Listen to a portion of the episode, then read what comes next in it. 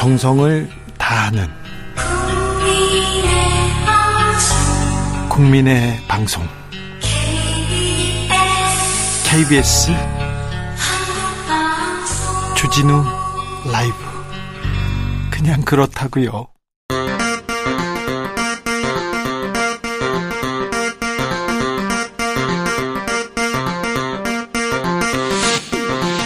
주진우 라이브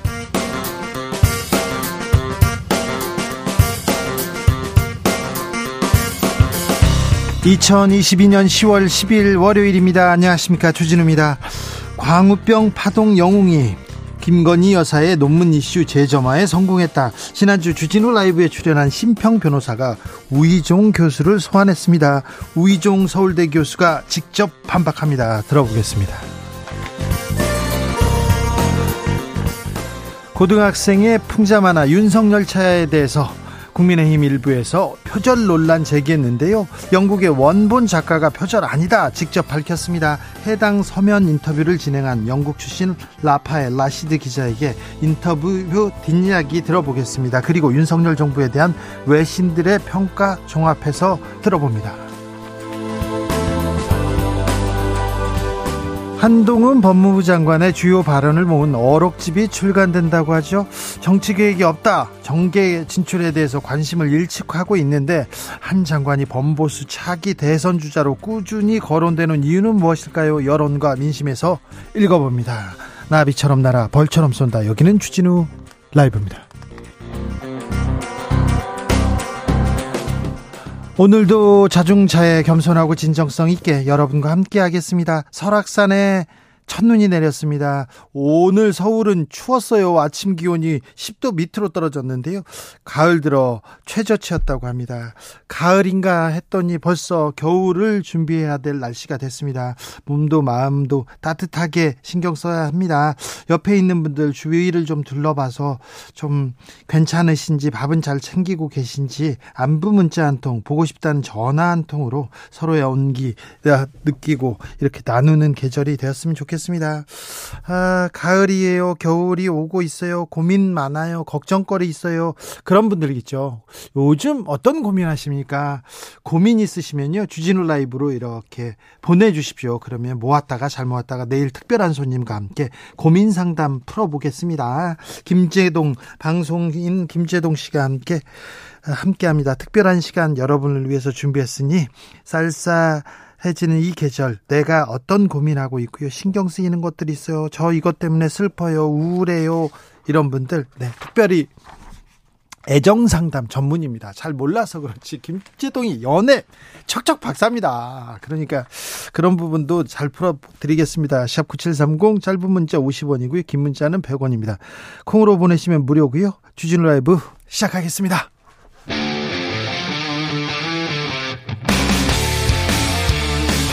사보도 외길 인생 20년. 주 기자가 제일 싫어하는 것은?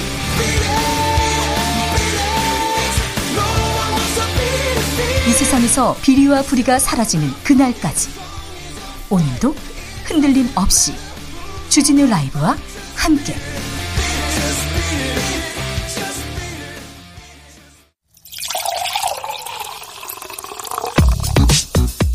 진짜 중요한 뉴스만 쭉 뽑아냈습니다. 주스.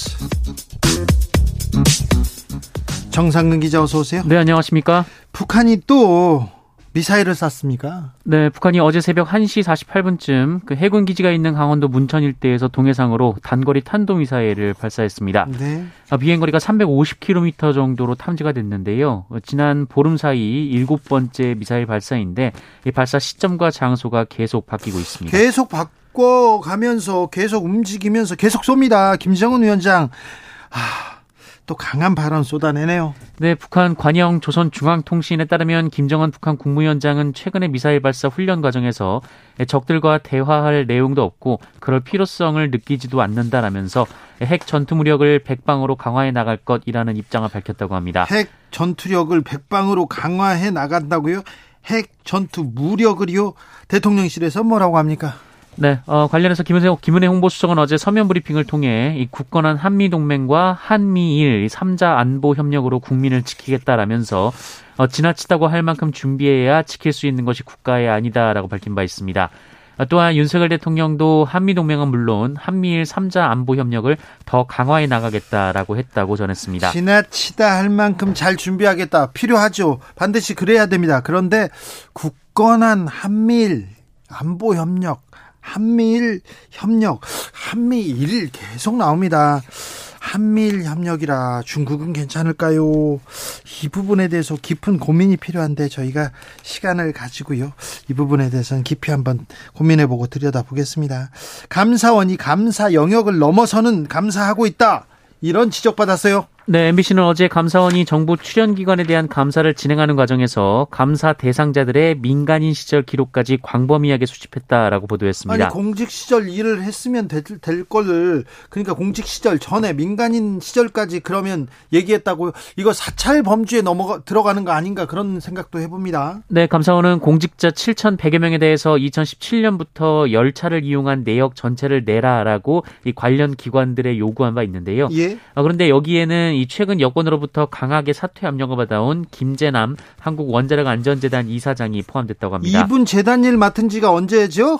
올해 2월부터 맡았습니다. 올해 2월인데 2017년 거 내라고요? 네, 2017년 1월부터 올해 9월까지 5년 9개월치의 기록을 감사원이 가져갔다라고 하는데요. 문재인 정부 시절 거 가져갔네요? 네, 청와대에서 일했던 기간뿐 아니라 이 정의당 당직자였을 때나 민간인 신분이었을 때의 사적 기록까지 모두 제출을 받았습니다. 이 경영관리 실태 감사라는 명목이었다고 하는데요. 이 전 정권 인사들에 대한 사퇴 압박을 위해 사찰을 한 것 아니냐라는 비판이 제기됐습니다. 이거 사찰 얘기 나옵니다. 민간인 사찰 이거 용납하지 않는 사람이 있었는데 이 문제 검사 윤석열이었다면 절대 용서하지 않았을 일인데 막 수사했을 일인데 대통령 윤석열이 됐는데 아, 윤석열 정부에서 지금 심각한 민상, 민간인 사찰이 벌어지고 있다. 이렇게 비판받을 수도 있습니다. 어, 좀 정부에서 대책을 내야 될 것 같습니다. 이거 반드시 해명해야 될 사안인 것 같습니다. 저희가 또 살펴보겠습니다.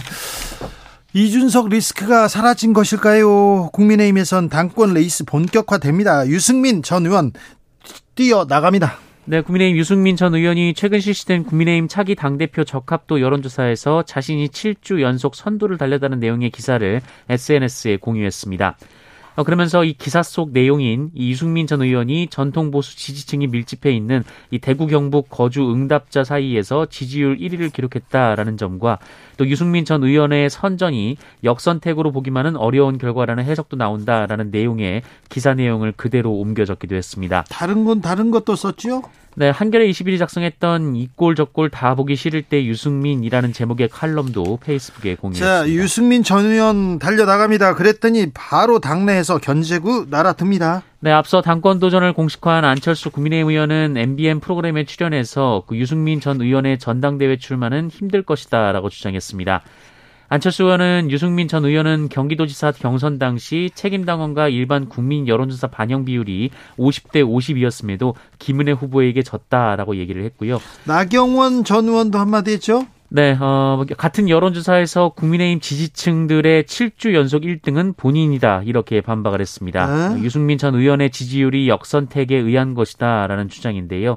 이 나경원 전 의원은 정권 초기부터 이준석 전 대표가 대통령을 양두구육이라며 흔들어대더니 이제 유승민 전 의원이 뒤를 잇기는 있는가 보다라고 말하기도 했습니다. 견제구 상당합니다. 근데 안철수 의원이 아, 김은혜 후보한테도 졌는데 뭐 되겠습니까? 이렇게 얘기하는데 그런 식으로 말하면 뭐 그런 식으로 말 나경원 전 의원은 음, 이수진 의원한테도 졌고 오세훈 서울시장은 뭐 고민정 의원한테 졌고 이렇게 얘기하는데 상황이 달라졌잖아요. 정치 상황이. 그런데 아무튼 정치적으로 계속해서 네, 견제고 날아듭니다. 음.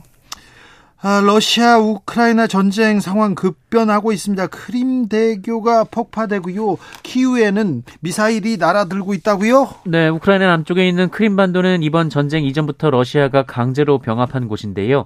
어, 이 크림반도와 러시아 본토를 잇는 다리인 크림 대교가 지난 8일 큰 폭발이 일어나서 이 철도와 도로 운행이 중단이 됐습니다.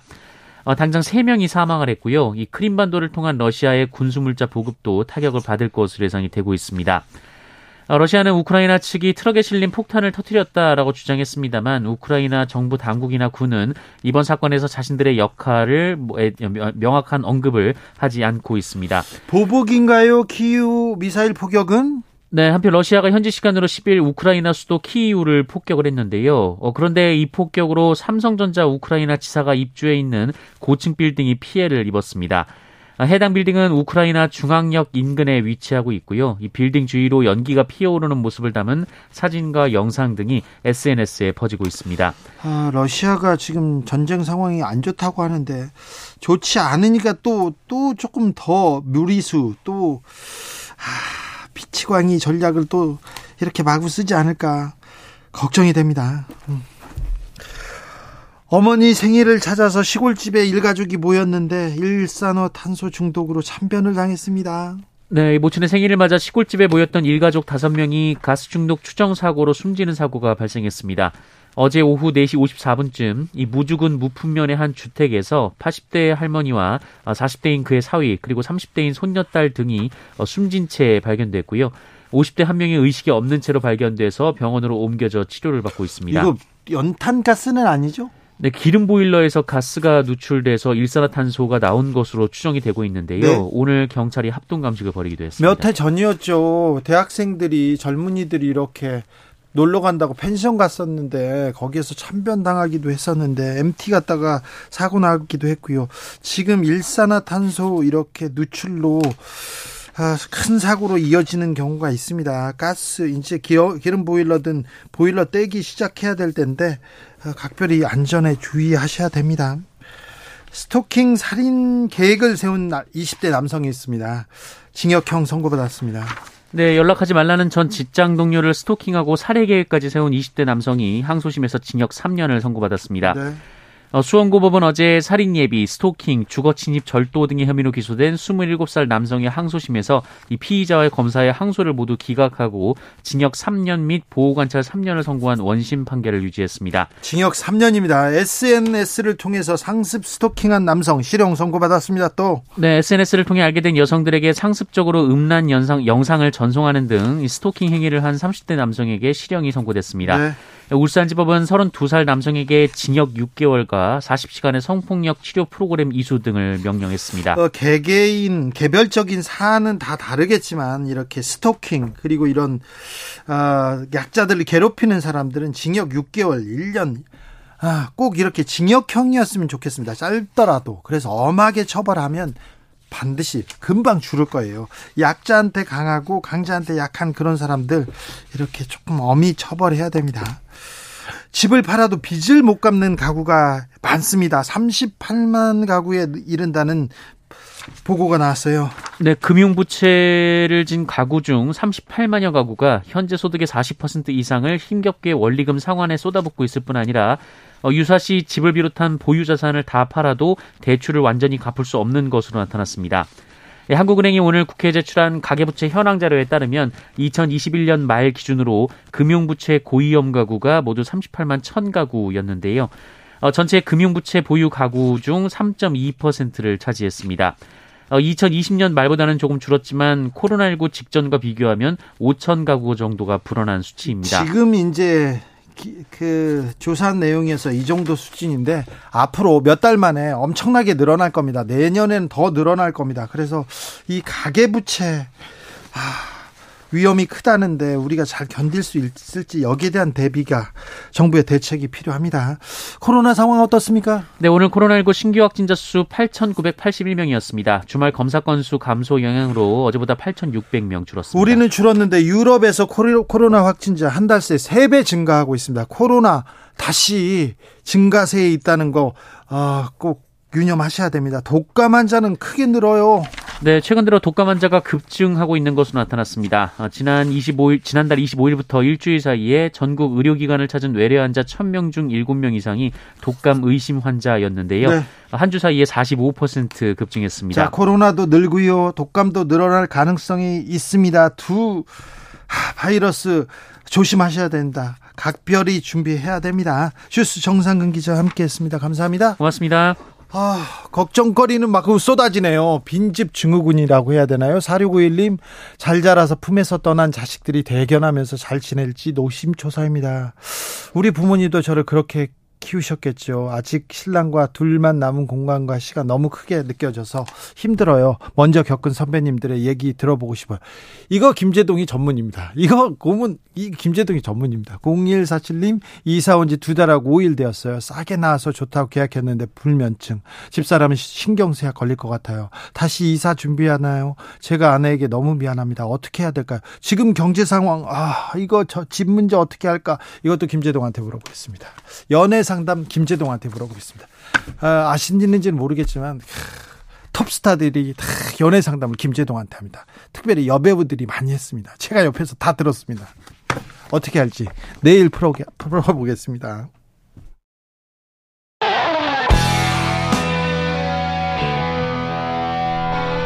스치기만 해도 똑똑해진다.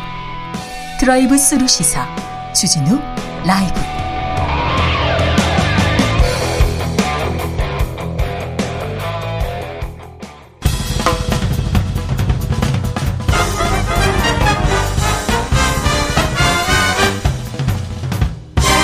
훅 인터뷰. 모두를 위한 모두를 향한 모두의 궁금증 훅 인터뷰. 김건희 출석하라. 아니다. 이재명도 출석하라. 아 국감장 뜨거운데요. 특 별히 국회 교육위원회 국감장 뜨거웠어요 4일과 7일 열렸는데요 그런데 여기서는요 거의 대부분 김건희 여사 논문 의혹에 대해서 집중적으로 이렇게 어, 질문 오갔습니다 아 왜 김건희 여사 논문 문제가 중요한지 놓치지 말아야 할 것은 무엇인지 이야기 들어보겠습니다. 서울대학교 우희종 교수님 안녕하세요. 예, 안녕하세요. 잘, 잘 지내셨습니까? 예, 아주 잘 지내고 있습니다. 네. 지난주에 심평 교수가, 아, 심평 예. 교수가 갑자기 우희종 교수 얘기를 하더라고요. 광우병 파동의 영웅인 우희종 교수가 김건희 여사 논문 문제 이슈야 어, 성공했다. 이렇게 얘기하던데. 네. 네. 어, 광우병 파동 때 큰 역할을 하셨는데 영웅까지는 아니었는데요. 글쎄 말이야. 아, 영웅이 되고 싶었는데. 네. 어, 영웅을 만들어 주시네. 자, 김건희 여사 문제를 재점화했다 이렇게 얘기했는데 어, 교수님께서 김건희 여사 논문에 대해서 이렇게 검증하는 그 그런 팀에서 그 검증을 하셨죠? 네네. 검증팀의 네. 기획을 맡았고요. 네. 어떻게 보면 당연히 뭐 이 광우병 그 상황과 네. 지금 논문은 그 과학이라는 예. 그 학문 연구에 관련된 거는 뭐 공통점은 맞습니다. 네.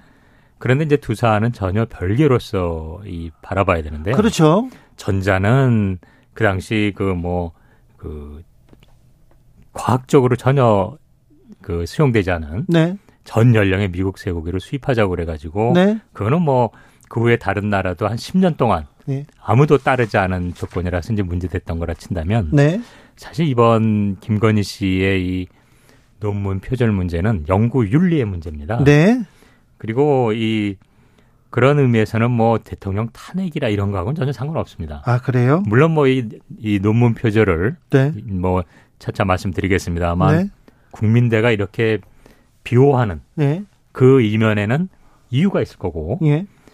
그래서 저게 합리적인 의심으로서 국민대가 도이치 모터스의 주식과 연관이 있고 네. 또이 김건희 씨도 그런 어떤 도이치모터스 주식 의혹을 받고 있는 상황에서 그 당시에 이 도이치모터스 이 주식 관계를 윤석열 총장이 또 이 감쌌던 것도 사실이거든요. 그래서 그런 연결고리는 합리적 의심으로서 있지만 최소한 이번에 이 논문 검증 자체는 예.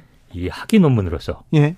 과연 이것이 타당하냐라는 어떤 그런 문제 제기였죠. 예. 그런데 이제 제가 좀 아쉬운 것은 이것은 이제 이런 정부의 과학자나 뭐 연구자나 학자나 뭐 교수들이 검증하면 예. 끝나는 일인데 그렇죠. 심평 변호사님은 스스로 그 예. 논문을 읽지도 않았다고 그랬거든요. 예. 근데 읽지도 않았다는 분이 네. 그것이 뭐 다 괜찮고 다들 옛날에 그렇다는 식으로 얘기를 해버리니까 네.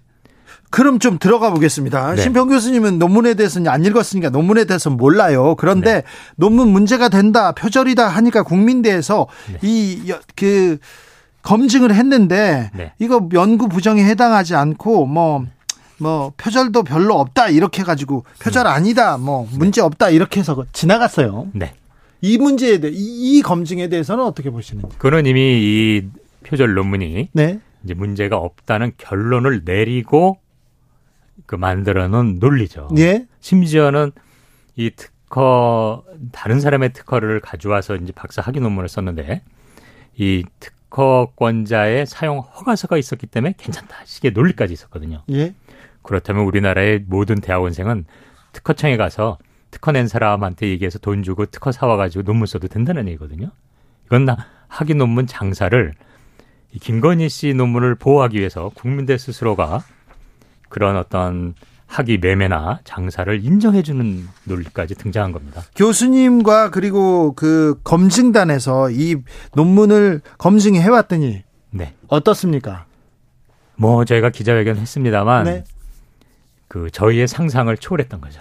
그래서 이 뭐 제 표현이 아니라 네. 검증단에 있었던 다른 교수님의 표현을 빌리자면 네. 쓰레기라는 표현이 등장했습니다. 아이고, 아이고, 네. 네. 알겠습니다. 저희들은 비속어는 안 쓰기 때문에. 아, 쓰레기가 비속어? 아니, 비속어는 아니지만, 네. 이렇게 비춰질 수 있어서, 그건 제가 사과하겠습니다. 저희들은. 어, 아니, 저희는 쓰레기란 것은 분명히 이 최소한 쓰레기로서의 네. 어떤 정의를 할 수 있는 네. 내용이 있는 거기 때문에 네, 네 그것에 알겠습니다. 따라서 한 네. 겁니다. 교수님, 네. 예전에는요 네. 박사학위 논문 네. 쉽게 받고 뭐 예전에는 다 그렇게 했다 표절하고 그랬다 이렇게 얘기하는 사람들이 있는데 있는데 왜 김건희 여사의 논문은 그러면 안 된다 이렇게 지적하시는 겁니까? 아닙니다. 지금 그런 얘기를 하시는 분들은 네. 매우 잘못된 분으로서 네. 심평 변호사가 예전에 다 그랬다는 얘기를 했더니 예, 예. 심평 변호사가 재직했던 경북대에서 네. 성명이 나왔어요. 아 그렇습니까? 옛날에 그런 거 아니다. 널 그런 말 하지 말아라는. 그래서 그런 말씀하시는 분들은 모르겠습니다. 한 2, 30년 전에 있을 수도 있었을지 모르지만 네. 최소한 황우석 박사의 그 논문 사기 사건이 있은 이후로는 네. 2006년이죠. 예. 엄격히 이러한 부분은 검증되고 있습니다. 네.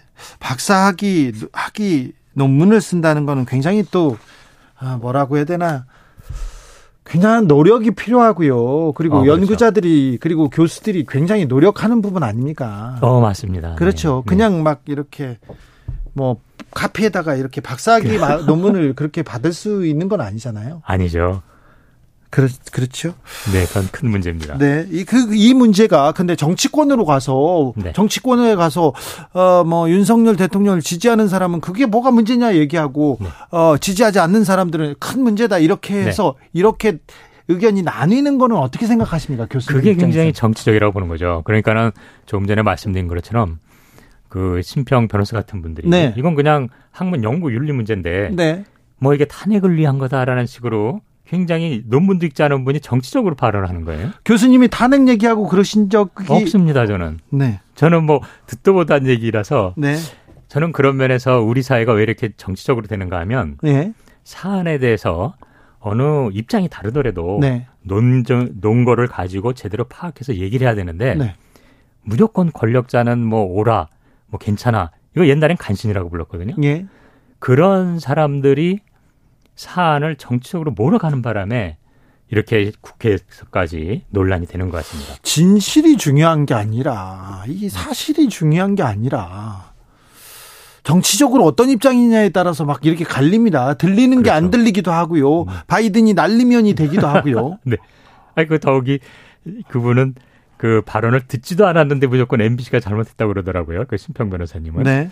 이런 분들이 많아지면 사회는 이렇게 갈등과 분열로 네. 빠질 수뿐이 없습니다. 심평 변호사님께서 특별히 지금 교수님 이름을 콕 집어가지고 네. 광우병 파동의 영웅이 지금 선동하고 있다 해가지고 지금 저희가 반론의 마이크를 드리는 겁니다. 음, 논문을 들여다봤는데 총체적으로는 어, 어, 뭐 조금 조금 뭐 아까 뭐 네. 다른 얘기도 하셨습니다. 다른 단어도 쓰셨습니다. 저희 네. 방송에는 비서가 안 쓰거든요. 아, 쓰면 바로 아니 알겠습니다. 정식 네. 명사입니다. 명 사지만 너무 좀 뭐 모욕적인 세다, 발언이어서. 자 그런데 네. 자 이런 문제는 네. 논문 표절, 네. 논문을 좀 어, 저기 뭐라고 해야 되나요? 조건이 되지 않는데 논문을 네. 썼다, 이렇게 통과됐다. 이런 문제는 우리 사회에서 어떻게 해결하고 넘어가야 될까요? 아니요. 그게 이제 정도의 문제죠. 연구 윤리기 때문에. 네. 그래서 사실 뭐 이 선행 연구에 따라서 다음 연구가 이루어지기 때문에 네. 뭐 인용하다 할 적에 놓칠 수도 있어요. 실수도 할 수 있고. 예? 그러다 보면 뭐 표절이라고 말을 들을 수도 있지만 네. 그거는 그래서 한 뭐 대략 허용되는 범위가 있거든요. 예? 뭐한 5, 2, 3%고 엄격한 데는 뭐 적지만 아주 늦은 한 10%까지도 봐주지만 네. 이번 김건희 여사의 경우는 4, 50%대거든요. 아 그래요? 더욱이 그 인용한 부분이 무슨 뭐 점집의 홈페이지라든지 네. 일반 뭐 대학생 애들이 돈을 주고 예. 아이디어나 이런 걸 다운을 해피 캠퍼스라는 데서 가져온 거라든지 예. 이런 부분이 있기 때문에 이것은 사실 학위 논문으로는 매우 부적격합니다. 박사학위 논문으로는 부족합니까? 아유 부족한 게 아니라 네. 큰일 날 일이죠. 이걸 예. 인정하면. 예. 자 그러면요. 음. 카피킬러 결과 12%라고 음. 이런 얘기도 나왔는데 어디에선 또 50%가 넘는다 이런 얘기도 나왔는데 아, 이 정확하게 어떻게 봐야 됩니까? 네. 그 카피킬러라고 하는 것은 기본적인 어떤 그 문장만 따지는 거고요. 네, 논문을 이렇게 논문을 그 뭐라고 해야 되나 복사 복사나 위조했나 이게 표절했는지 이렇게 네. 이렇게 돌려보는 프로그램에서 이제 문장 네. 단어가 나란히 몇 개 있나 정도 파악하는 거고요. 예. 이번에 국민검증단은 그것을 하나하나 한 문장 한 문장 예. 다시 찾아내서 예. 이 검토했습니다. 검토해 봤더니 그랬더니 약 45%에서 50%의 표절이 드러난 거죠. 네. 이건 저희가 대국민 네. 그 기자회견 때 자료를 자세히 보도한 바 있습니다. 네, 네. 뭐 저희도 보도를 전해 드린 바 있는데 아, 네. 자, 교육부에서는 어떤 입장입니까? 교육부는 대학의 입장이기 때문에 존중한다. 대학의 네. 입장이기 때문에. 네. 네. 근데 그것은 교육부가 굉장히 이 어쨌든 사학에 네. 총 이제 책임을 지는 그 정부 부처로서 무책임한 일이죠. 예. 아니 살인을 하면 그것을 법무부가 그 부처의 판단에 맡기겠다 이럽니까? 그건 아니잖아요. 네. 즉 대학 대학이나 학문 연구에서 가장 중요한 게 학문 연구 윤리인데 네. 그것을 자료를 가지고 아니다라고 말하고 있는 입장에서 네. 볼때 단지 국민대가 어떤 자료 제시 없이 그냥 표절 아니다라고 말한 것을 존중한다는 것은 매우 위험한 그 발언이라고 생각합니다. 이 김건희 여사의 논문에 대해서 네. 국민들도 거의 봤어요. 어, 그리고 네. 어떤 부분이 표절이었고 어떤 부분은 네. 좀 부족하다 이렇게 음. 봤는데 국민대는 아니에요 표절. 교육대도 문제 없, 아, 교육부도 문제 없어요. 그렇다고 해서 이 논란이 사그러들 것 같지는 않습니다. 음, 그렇죠. 네, 교수님 어, 검증단 차원에서 이 문제는 이제 어떻게 접근하시고 어떻게 풀어가실 겁니까? 네, 이 문제는 뭐 당연히 사학의 문제이기 때문에 이 대응은 사교련에서 하고 있습니다만 사학 교수가 다 연대하고 있는 네. 그 일단은 이제 백서를 발행할 예정입니다. 지금 왜 이런 상황이 발생했고 이것이 무엇이 문제인가는 기록으로 남겨야 되기 때문에 그것이 네. 진행되고 있고 또 하나는 이제 왜 국민대에서 예. 이러한 이 명백한 할까? 것을 예. 이런 식으로 판단하고 또 지도 교수들은 왜 이랬는가? 네. 이거는 논문 검증팀이 아니라 이 국감이나 이런 데서 이제 다뤄야 되겠죠. 국감에서요? 예, 국회 이제 교육위원회에서 다루고 네. 또 교육부와 국민대 간의 유착 관계. 네. 왜냐하면 이 사학이나 이런 데서 많은 그 지원을 교육부에서 받거든요. 예. 그 부분의 어떤 특혜나 혜택 부분을 짚어야 되고 네. 더 나가서는 사학법 개정을 가야 되겠죠. 알겠습니다. 아, 논문을 조금 뭐라고 해야 돼 표절했다. 논문을 부실하게 썼다. 그래서 나는 논문을 반납하겠다. 이렇게 내놓은 정치인도 있습니다. 어, 그러면 괜찮습니다. 이재명 네. 의원은 그렇게 했습니다. 네, 석사 논문을. 이, 예, 네. 이재명 의원의 석사 논문. 네. 김건희 여사의 박사 논문 뭐가 차이가 있고 뭐 왜 다릅니까? 네, 가장 큰 것은 네. 일단 뭐 석박사의 차이는 뭐 차치하더라도 네. 표절 의혹이 있을 적에 그것을 인정하고 네. 학위 취소를 요청하면 네. 더 이상 얘기할 건 없습니다. 이것은 아, 형사의 문제가 아니라 네. 윤리 문제 윤리 문제이기 때문에 그래서 네. 김건희 씨가 인정하고 네. 학위 취소를 요청하면 더 이상의 시끄러운 논란은 없을 겁니다. 아 그렇군요. 아 그러면 김건희 여사가 네. 어, 논문이 좀 부족했습니다. 네. 어, 유감입니다. 사과합니다. 이렇게 사과하면 교수님들이 국민대 국민대 잘 살펴야 된다. 교육부 잘해야 된다. 이런 얘기를 하실 이유가 없는데. 그렇죠. 이번에 그러니까 8월 초에 국민대가 이 논문이 문제 없다고 얘기를 했기 때문에 국민검증을 검증하기 시작한 거고요. 네, 그래서 뭐 김건 지금이라도 네. 김건희 여사가 이 그 당시 좀 부족해서 그런 일이 발생했다. 그 이거 사과하고 국민에게 하기 취소하겠다. 이런 뭐 끝나는 거예요. 만약에 그, 그 사과가 없기 때문에 지금 이렇게 된 거고, 서. 박사학위 그렇죠. 논문 있고, 석사학위 논문 또 있을 거고요. 그렇죠. 그거를 그리고 구조적으로 좀 비호하는 이 구, 문제가 지금 교수들이 문제 삼는 겁니다. 아, 잘못했으면 잘못했다고 학교가 그리고 교육부에서 얘기해야 되는데 어, 그걸 그렇죠. 비호하고 그렇죠. 있어서 지금 네. 교수님들이 계속 네. 검증하고 있군요. 네. 그 비호가 단순히 개인의 비호가 아니라 우리나라의 학문 연구의 근간을 무너뜨리고 학문 후속 세대의 대학원생들에게 자괴감을 주는 거고 굉장히 문제가 많은 거죠. 알겠습니다. 김진희님께서 이제 분리하면 대학 자율인가요? 이런 얘기했습니다. 말씀 감사합니다. 네, 감사합니다. 서울대학교 우희종 교수 이야기 들었습니다. 교통정보센터 다녀오겠습니다. 김민희 씨.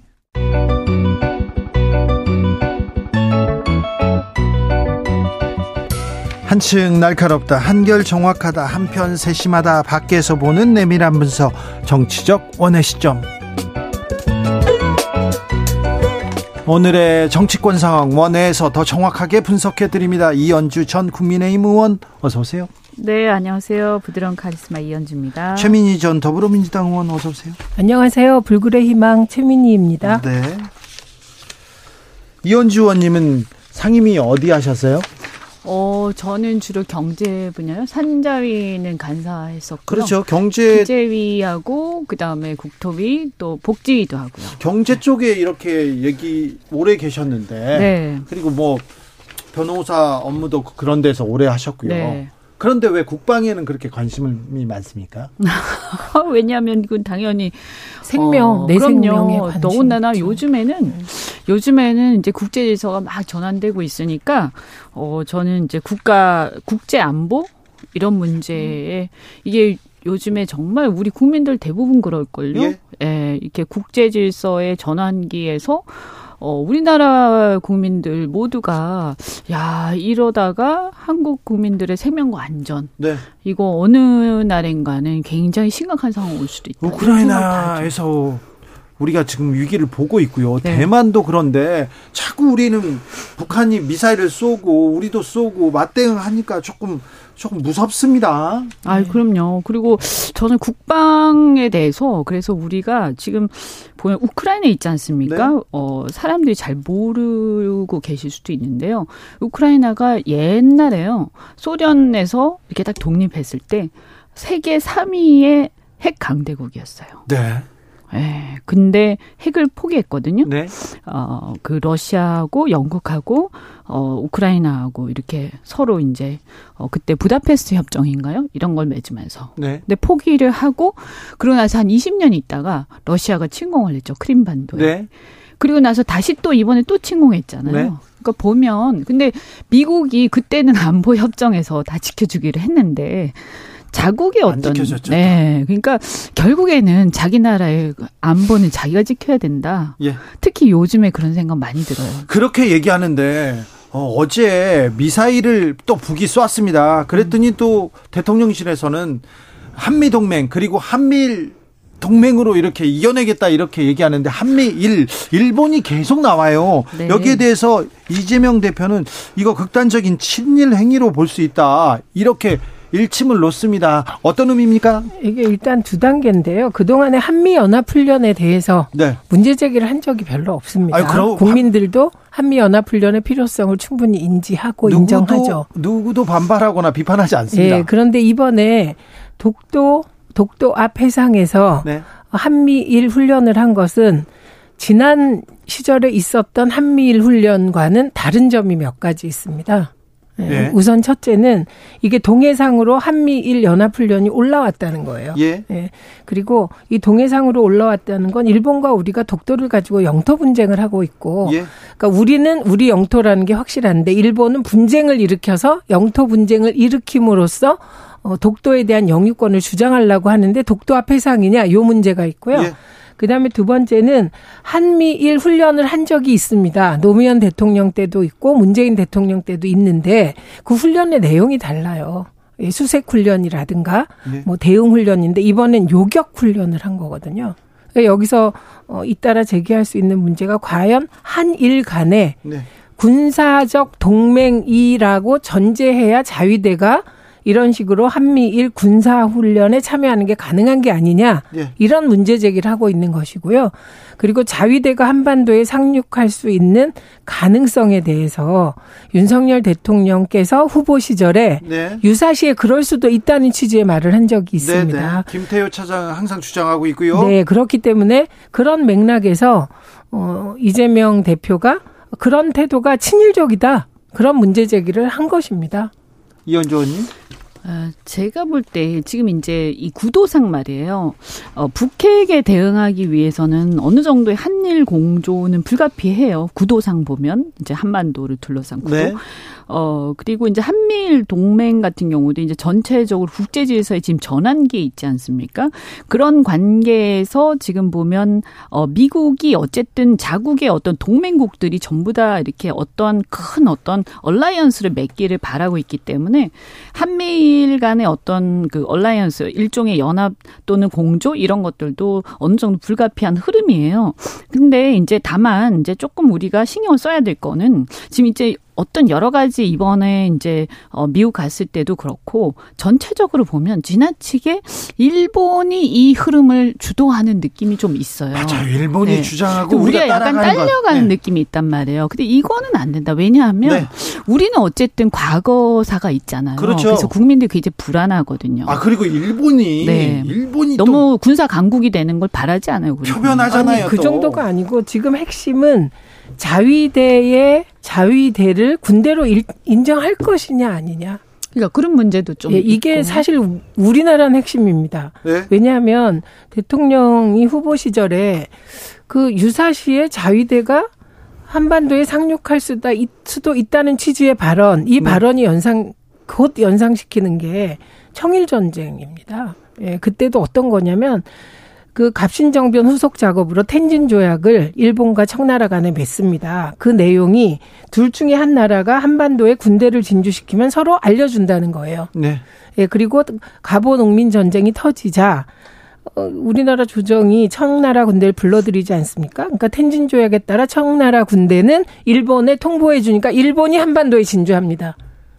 요게 예. 예를 들면 한일 간의 관계가 있고 미일 관계가 있고 또 한미 관계가 있는 거잖아요. 그러니까 미국은 우리나라의 군사 작전에 참여할 수 있죠. 주도할 수도 있고 군사 작전권을 한미 연합사 갖고 있기 때문에 그런데 미일 간의 관계가 우회적으로 우리나라에 어떤 일이 터졌을 때 자위대가 상륙할 수 있다면 텐진 조약이 악몽이 떠오르는 거죠. 아유, 그거는... 일제 36년에 악몽이 떠오를 수밖에 없기 때문에 굉장히 민감한 사안입니다. 이승만 대통령도 이거는 절대 있을 수 없는 일이라고. 그 정도가 아니었죠. 네. 이승만 대통령은 네. 사실은 38선으로 미국의 방어선을 끌어올려서 보수 세력에서 국부라고 하는 부분 일정 정도 인정이 돼요. 근데 그때 만약에 일본이 한반도에 들어오면 38선에 네. 있는 군대를 철수시켜서 일본과 싸우게 하겠다 이렇게 했던 사람입니다. 자, 37319님께서 일본에 의존하다가 큰 코 다칩니다. 또 말입니다. 574님 그럼 미사일 날아오는데 훈련 않고 바라만 봅니까?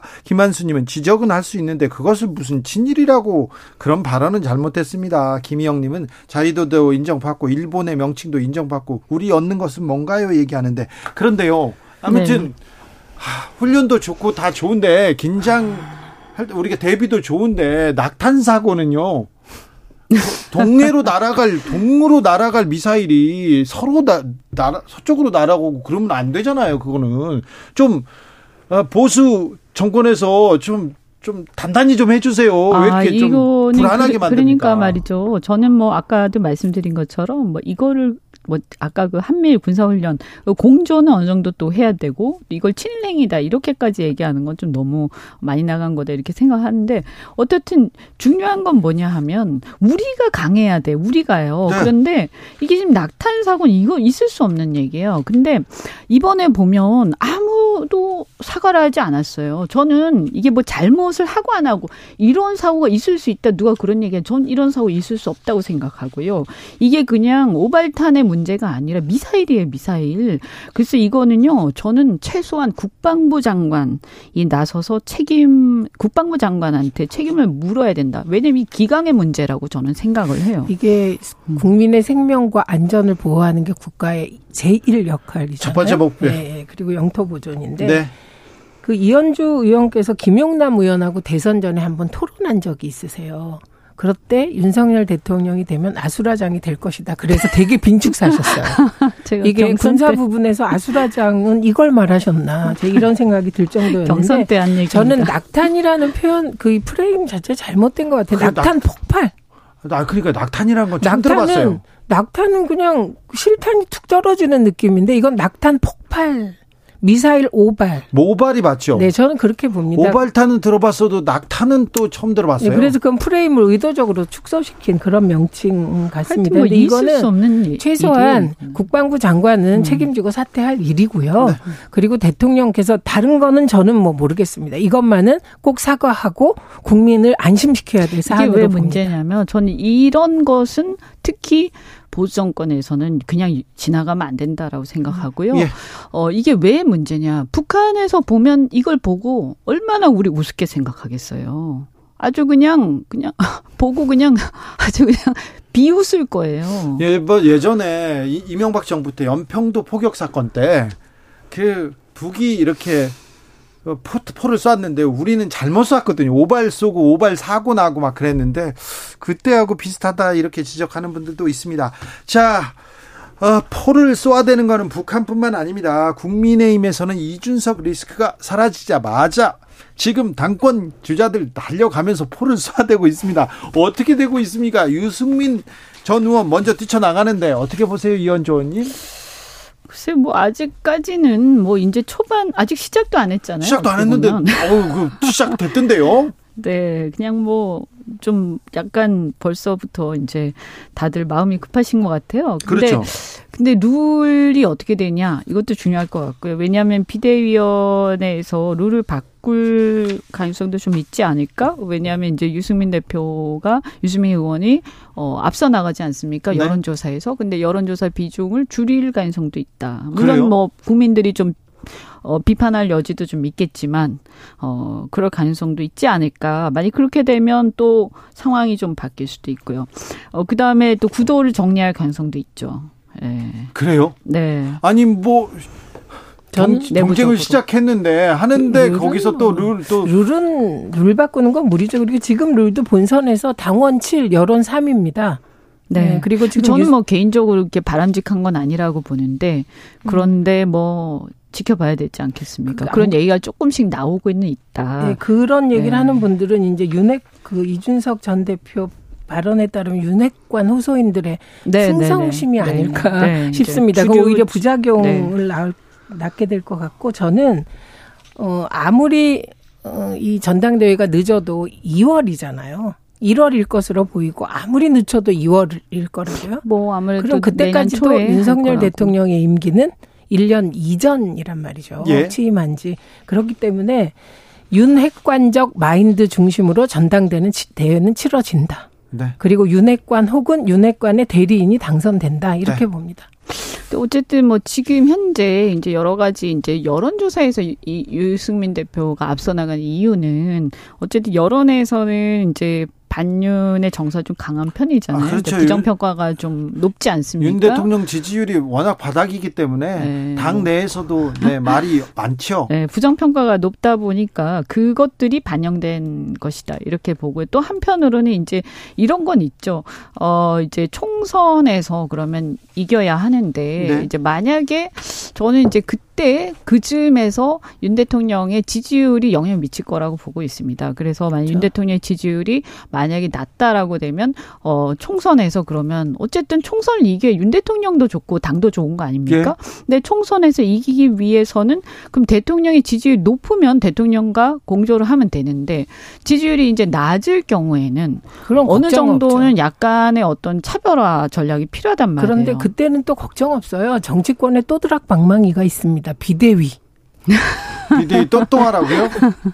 이 저럴 땐 네. 이제 뭐 전당대회를 다시 할 수도 없어요. 그러니까 비대위 체제를 꾸리게 되죠. 그러면서 일시적으로 대통령과 차별화하고 그리고는 이제 뭐 다시 시작하는 그런 게 있으니까요. 이현주 의원님, 박지원 전 원장은 네. 아 다른 사람들이 앞에 뛰쳐나가지만 결국 권성동이 될 것이다 그런 얘기도 하더라고요. 아. 윤핵관이 분명히 할 것이다 이렇게 당 대표는. 근데 그러기에는 설화가 설화가 네.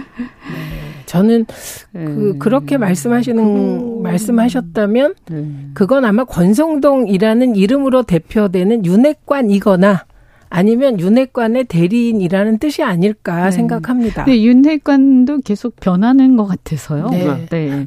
그래서 그 즈음에서 윤핵관이 누가 될지는 음. 또 봐야 될 것 같습니다. 저희는 권성동 의원은 가능성이 낮다. 그냥 저희도 이렇게 얘기해야죠. 박지원 도사님께서 네. 권성동 의원이 될 가능성이 높다고 예언하셨다면 네. 저는 권성, 윤핵관 혹은 윤핵관 대리인 중에 하나가 될 거지만 권성동 의원이 될 가능성은 낮다. 저도 예언합니다. 근데 만약에 어 어쨌든 이렇게 당 전당대회가 끝났는데 어 대통령의 어떤 윤심 어, 이런 것들이 전폭적으로 반영된 지도부가 뽑히고요. 그랬는데 대통령 지지율이 너무 낮고, 어, 그래서 국정 동력이, 어, 부활이 안, 어, 되살려지지 않고 이렇게 이제 가게 되면, 그러면 결국에는 자칫 잘못하면, 이제 그러면, 어, 잘못하면 민주당의 200몇 석을, 200석 넘는 석, 을 허용하는 상황이 올 수 있지 어, 않습니까? 너무 일찍 민주당을 삭죽이시려고 하시는데요. 그래서 이제 그런 상황이 오는 것을 또 사람들이 또 걱정할 거란 말이에요. 네. 그래서 그렇게 되면 결국에는 제가 볼 때는 비대위로 가거나 또요? 아니면 또는 이제 어 저는 또 정계 개편이나 여러 가지 변수가 있을 수도 있다 이렇게 생각합니다. 저는 지금 음. 저 이 러다가 민주당이 200석 할지도 모른다. 이거는 누가 썼던 거냐면 2004년 4년에 탄핵 이후에 탄핵을 탄핵을 배경으로 총선이 치러졌을 때 보수 언론의 논조였습니다. 예, 지역구에서 음. 200몇 대 빵. 그래서 아. 민주당이 다 될 거다. 아니 근데 저는 예, 저런 논 아니 그렇기 때문에 네. 저는 지금 민주당이 200석 한다 이 이런 말은 이건 정말 그 벌써 총선 총선에서 민주당을 견제하는 그런 논리로 아. 작동할 수 있기 때문에 그럴 가능성은 희박하다고 좀 생각합니다. 들어보셔야 되는 게 저는 네. 그럼에도 불구하고 민주당이 200몇 석을 과연 국민들이 줄까? 그래서 결국에는 저는 사실이 아닌 걸 전제로 네, 그래서 결국에는 겁니다. 정계 개편의 가능성도 상당히 높다. 그래서 그 아, 그 정계 네. 개편의 네. 가능성은 네. 저는 이준석 대표의 신당보다는 네. 윤석열 신당이 가능성이 더 높다고 늘 얘기해 왔습니다. 예. 아. 네. 2178님께서 또드락 방망이 3년 전 엄마 돌아가시고 처음 듣는 단어입니다. 또드락 방망이 울컥하고 반갑습니다. 또드락 방망이 여기 나왔어요. 이준석 전 네. 대표는 뭐 할까요? 그러면 뭐 당장은 좀 이렇게 뭐 보니까 이렇게 져서 뭐 이렇게 저수라는 것도 있는 것 같고 당장은 좀 조용하지 않겠습니까? 자기가 이제 지지층들 이렇게 뭐 지지층들하고 소통하고 이렇게 지낼 것 같고요. 일단은 지금 당장 어떤 뭐 정치적인 행보를 세게 할 것 같지는 않습니다. 네. 네. 자 여가부 폐지의 제동을 이재명 민주당 대표가 강하게 걸고 나섰습니다. 나 이건 맞겠다 얘기하는데 어떻게 보셨어요? 근데 그 기사를 보면 되게 애매해요. 이재명 대표 스타일상 강하게 막으려면 본인이 직접 말하는 스타일이잖아요. 네. 근데 그런 뜻이 있다고 민주당의 누군가가 흘린 기사더라고요, 그게. 좀 지켜봐야 되나요? 네, 그래서 지켜봐야 되고 저는 이 여가부 폐지 논란이 어, 지금 나온 이유는 국민의힘의 이대남 전략이라고 생각합니다. 여론조사에서 대선 때 큰 지지를 보냈던 이대남 지지율이 10% 내외로 떨어졌어요. 그러니까 이, 이대남 지지율을 제고하기 위하여 갑자기 또 여가부 폐지를 들고 나온 것이라고 생각합니다. 그래서 이런 식으로 정부 조직 개편하는 거 곤란하고 저는 처음에 여가부 폐지 논, 논란이 나왔을 때 이렇게 생각했어요. 성평등부하고 양성평등부를 놓고 여야가 대립할 줄 알았어요. 네. 그러면 여기에 보수 기독교계가 참여하면서 복잡해지겠구나. 이 정도 지형을 예상했거든요. 네. 네. 이게 왜 그랬냐면 윤석열 후보의 애초 공약이 양성평등부였거든요. 아, 그랬었죠. 네네. 네. 그래서 그런데 지금 엉뚱하게 폐지 논란으로 가니 좀 정치권에서 여야가 성평등 분야, 양성평등 분야를 놓고 합리적 토론을 하면 이 정도 답을 못 내겠습니까? 아무리 그래도 국회가 낼수 있습니다. 음, 음, 음. 뭐 제가 볼 때는 근데 이제 이 여가부 폐지를 하려 그랬으면 좀좀 초기에 이렇게 출범 하기 전에 네. 인수위 단계에서 했었어야 되는데 그렇죠. 그때 보통 정부 네. 조직 개편안 나, 나오고 시작하는데 굉장히 좀 뜬금없다는 생각이 좀 들어요. 왜 그때는 안 하고 지금 갑자기 내느냐. 그러다 보니까 솔직히 이제 저는 뭐, 어, 이 부분 여가부를 지금 현재 상태로 그대로 가는 것은 아니다. 뭔가 이게 변화는 필요하다 이런 입장이지만, 어, 이거를 이게 좀 진정성 면에서 네. 아무래도 어, 이대남들 입장에서 보면 이게 좀 의문을 가질 수밖에 없다. 네. 이런 생각이 듭니다. 이연주 최민희, 최민희 이연주 아, 정치조건의 시정 오늘도 감사했습니다. 고맙습니다. 네, 고맙습니다. 잠시 후 2부에서는요. 어, 영국 기자가 본 윤석열 차 감상기 들어보고요. 한동훈 법무부 장관 오록집 나온다는데 살펴보겠습니다.